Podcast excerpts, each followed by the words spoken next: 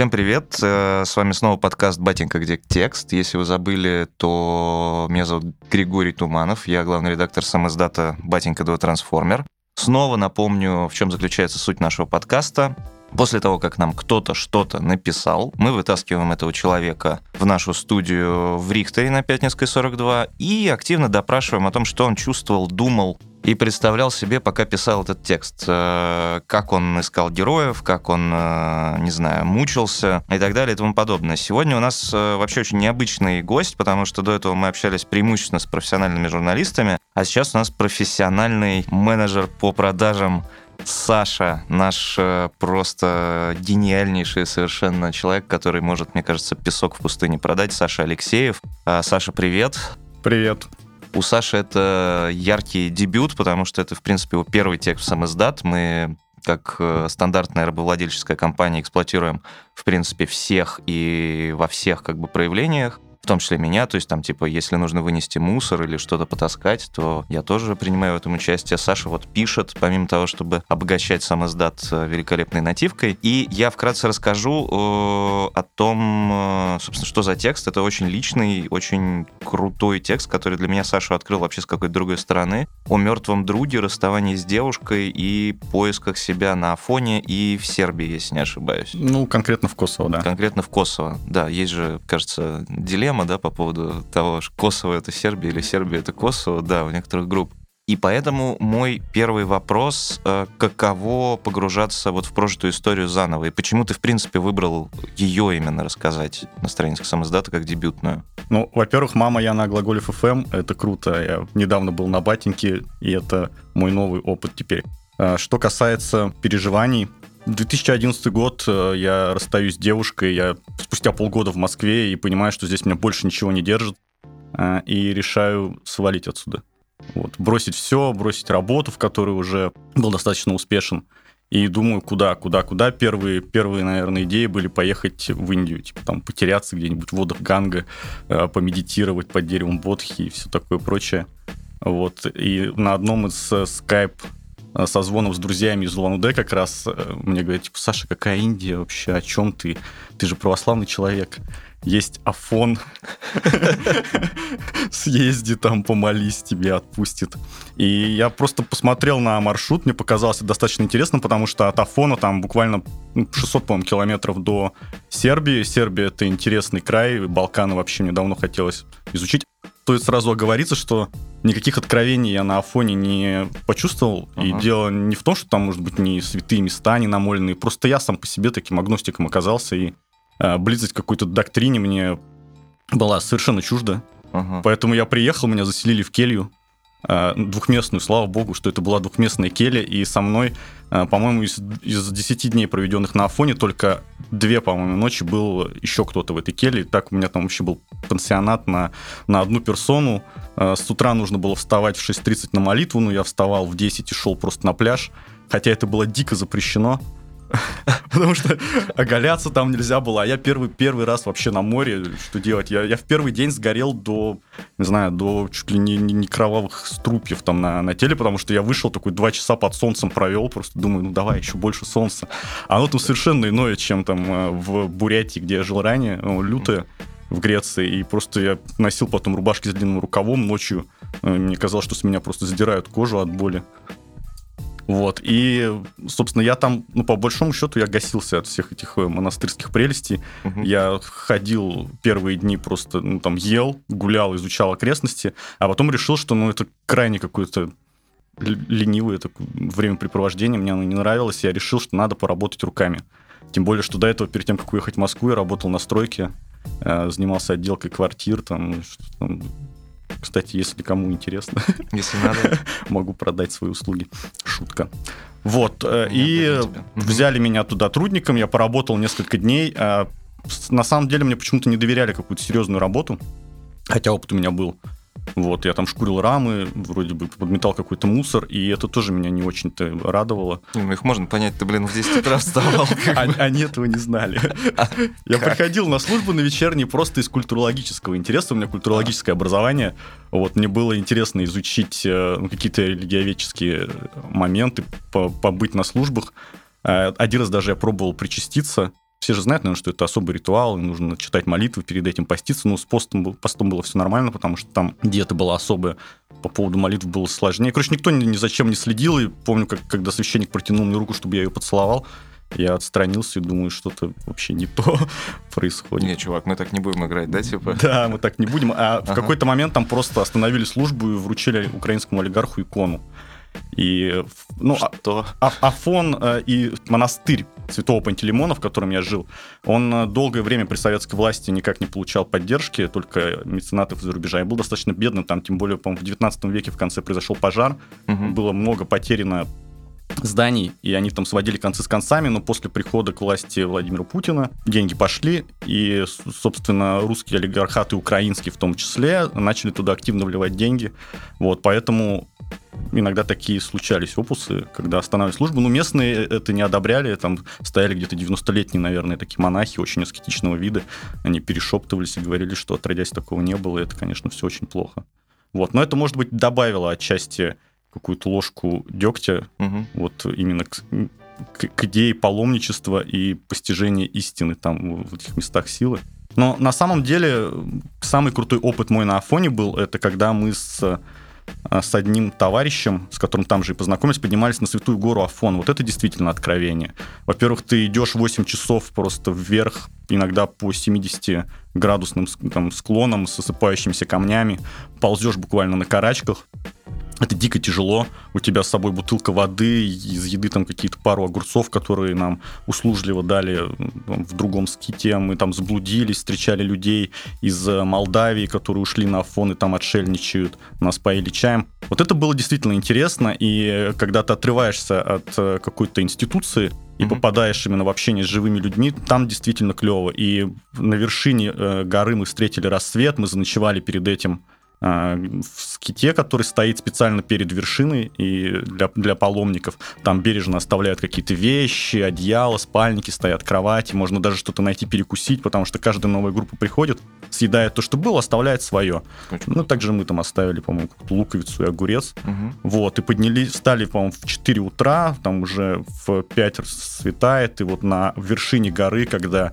тень от самой вершины пирамиды огромной падает на море, и солнце где-то по уровню горизонта даже чуть ниже тебя. Это действительно круто. Там еще строят на самой вершине церквушку небольшую для молитвы паломников. Ее, и там постоянно живет какой-то послушник. Она еще не достроена, но вот он, мы с ним помолились, mm-hmm. он налил нам по э, анисовой водки, по рюмочке мы выпили, и, и, и это был хороший опыт. Я прям так со спокойным сердцем, это было ну, в последние два дня моего пребывания на Афоне, этот опыт, наверное, стоил всех тех опусов, которые я перед этим испытал. Mm. И Афон я покидал с благодарностью. Но ты же ехал туда вот в таком состоянии. Есть такая вещь, э, есть такое ощущение, которое там гонит нас куда-то.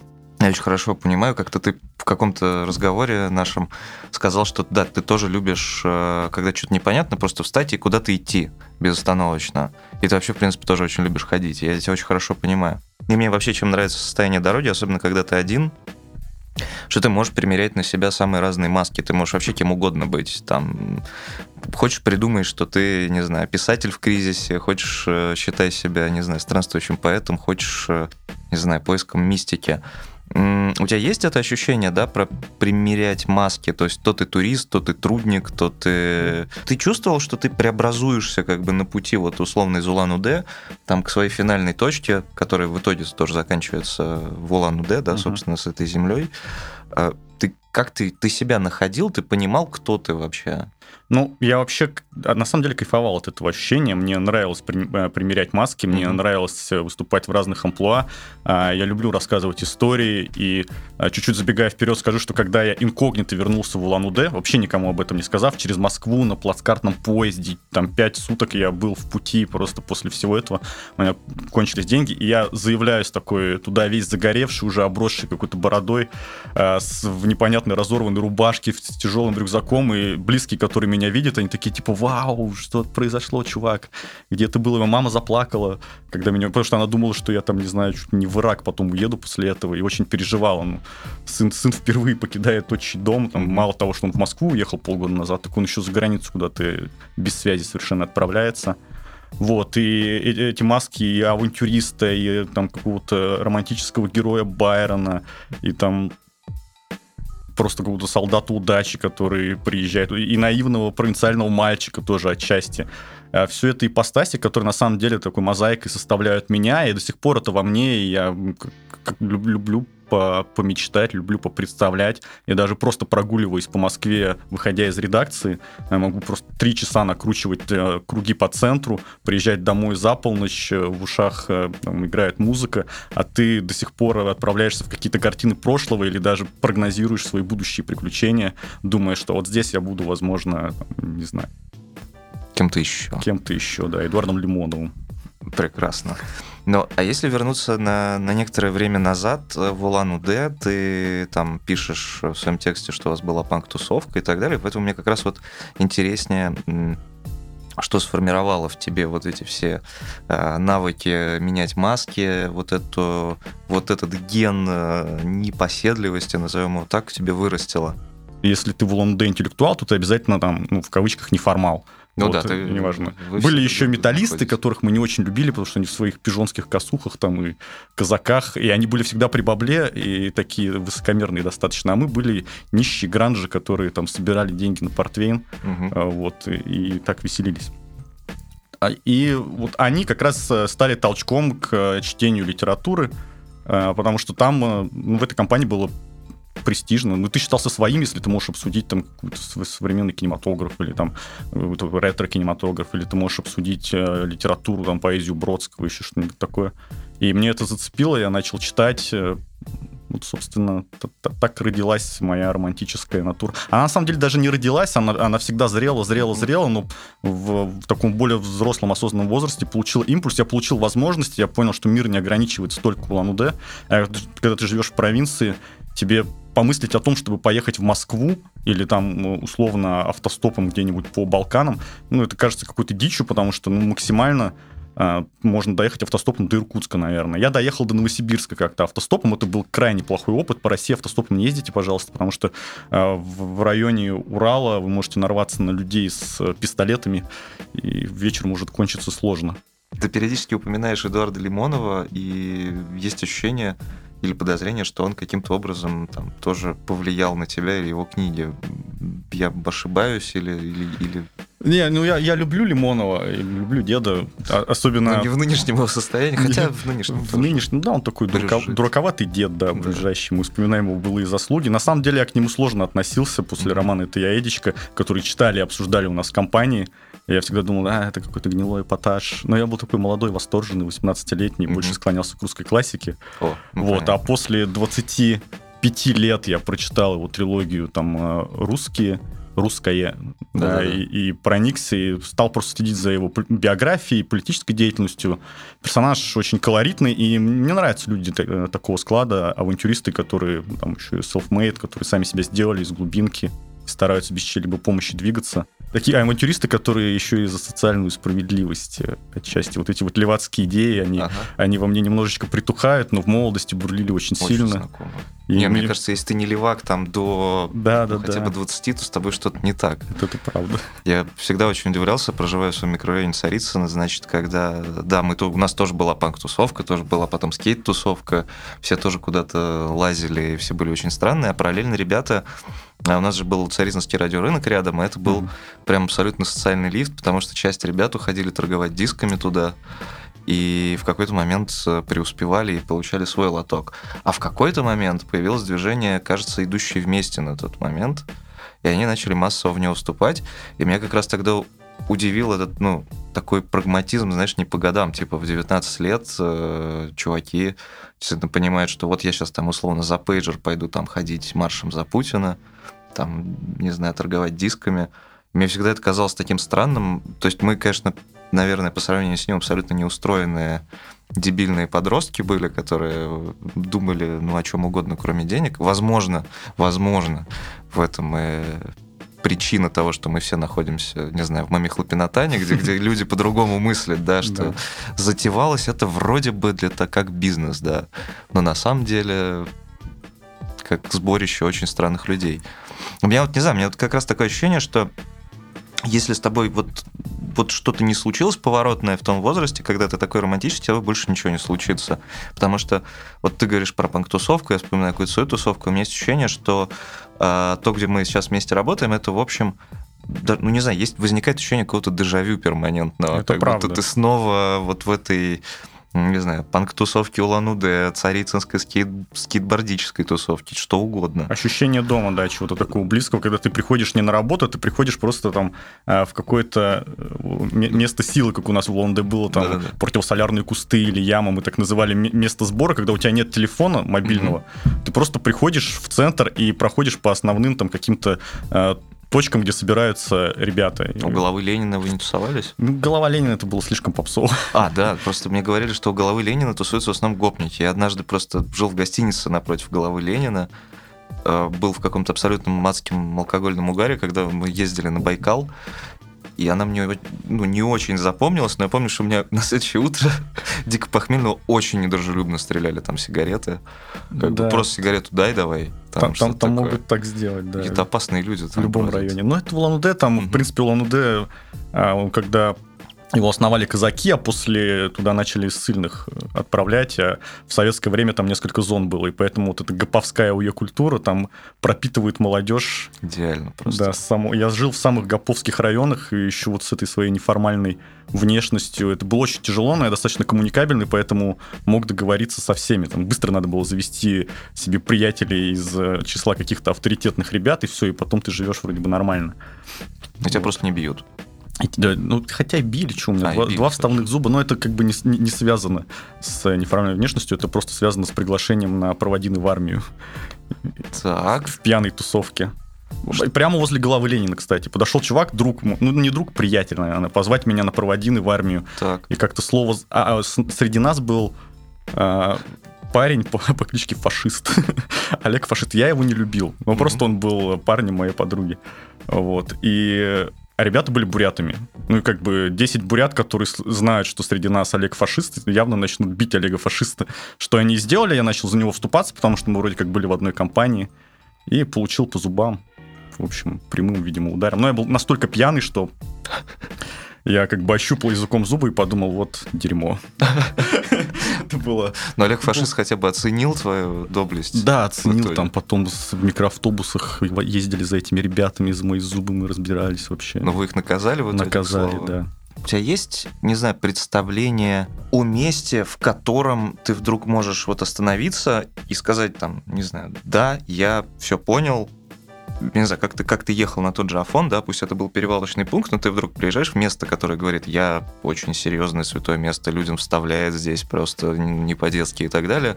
Ты говоришь, э, не, где тут аквапарк? Не, не Ну, э, мне кажется, это дело не в локации, mm-hmm. для меня, по крайней мере, дело в компании и в людях, которые тебя окружают. Я могу почувствовать э, ну, это место где-нибудь на побережье Белого моря. Мы ходили в поход с друзьями, тоже совершенно случайно я туда записался. Все были мне незнакомы, но я решил это сделать. Я увидел просто пост в интернете, в ВК, что веду поход на Кольский полуостров с рюкзаками. Там, мне на, надо. На 10 ага. дней. И я написал этому чуваку, типа, я хочу с тобой.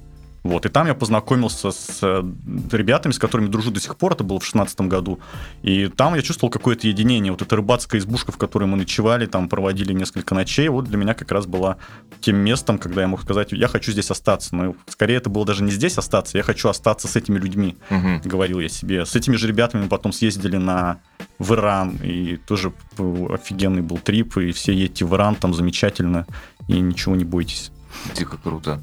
Да, с Сафоном до Ирана. Сафон до Ирана вообще неплохо. А куда бы ты хотел отправиться в следующий раз? У тебя есть же наверняка какая-то там примерная карта? Очень хочу в Латинскую Америку.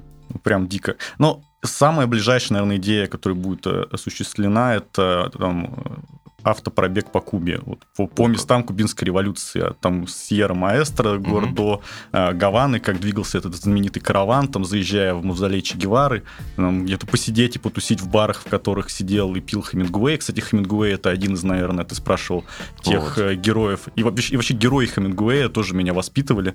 Это такие сильные, но надрывные мужчины, у которых постоянно не ладится что-то в личной жизни по разным причинам, но они стремятся там, то на войну, то на какие-то авантюры и прочее. Угу. То есть ты вот такой же хемингуэевский мужчина? Ну, это Отчасти. будет слишком сказать, что я такой же. Я хотел бы быть таким, и я где-то, наверное, в, в какие-то сложные периоды выбора, когда можно либо сдать назад, либо сделать уверенный шаг вперед, я стараюсь руководствоваться ну, правилами жизни этих людей и этот шаг решительный делать. Там, переехать в Москву или рвануть куда-нибудь, бросить все в Москве, рвануть в Питер.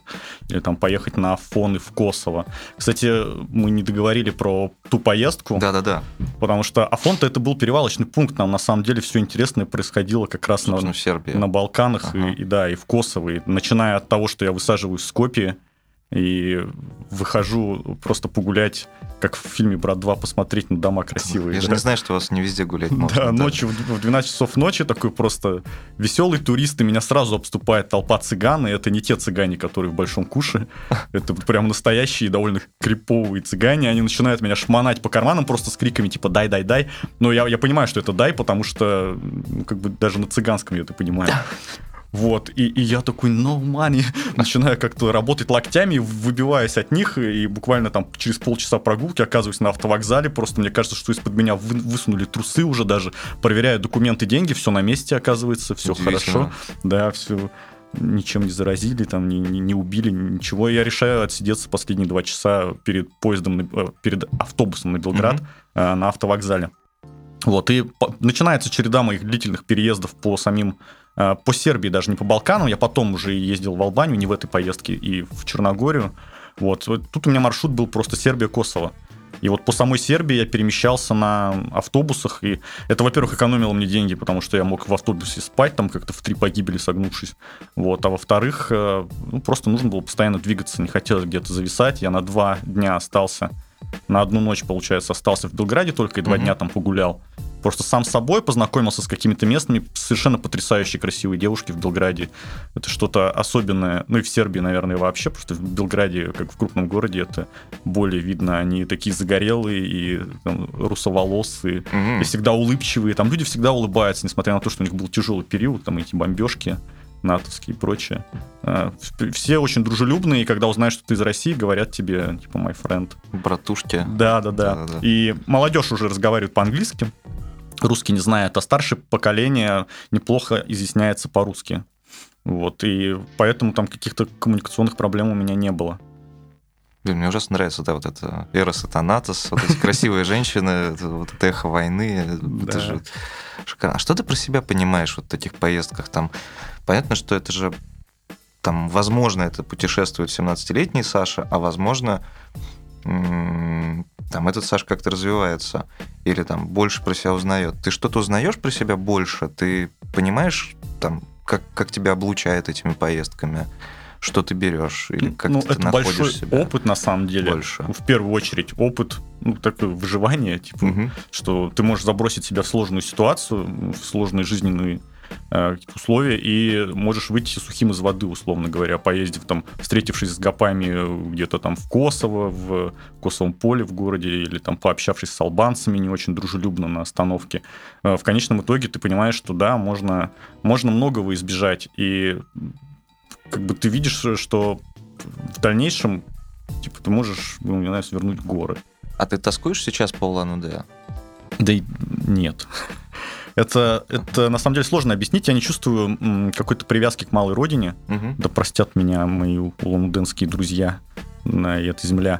То есть Мне, нет вот этой отправной Я точки, всегда да? чувствовал там себя чуждым. Mm. Так так получилось, что лет с 15 ты живешь в этой среде, которая тебя ограничивает, и тебе кажется, что там тесновато. Поэтому, когда я приехал в Москву, а, сразу быстро освоился, а, когда возвращаясь в Улан-Удэ там к брату, у него э, брата там один ребенок родился, потом второй, на Кристины первой я приезжал, был крестным, и поэтому мы там гуляем уже по Улан-Удэ, я говорю, хочу домой в Москву, они такие, типа, ты офигел? А таких денег стоит вообще перелет в Улан-Удэ? Я летал за 32 тысячи рублей туда-обратно. Да, это... Просто только на билеты. Это обидно Вот прям, и да, все. тратить, а да. сейчас, ну, типа, можно за 18 слетать, за 16, по-моему. Там Победа пустила рейсы, но без 6 часов, без откидных спинок, и ладно, что не стоя.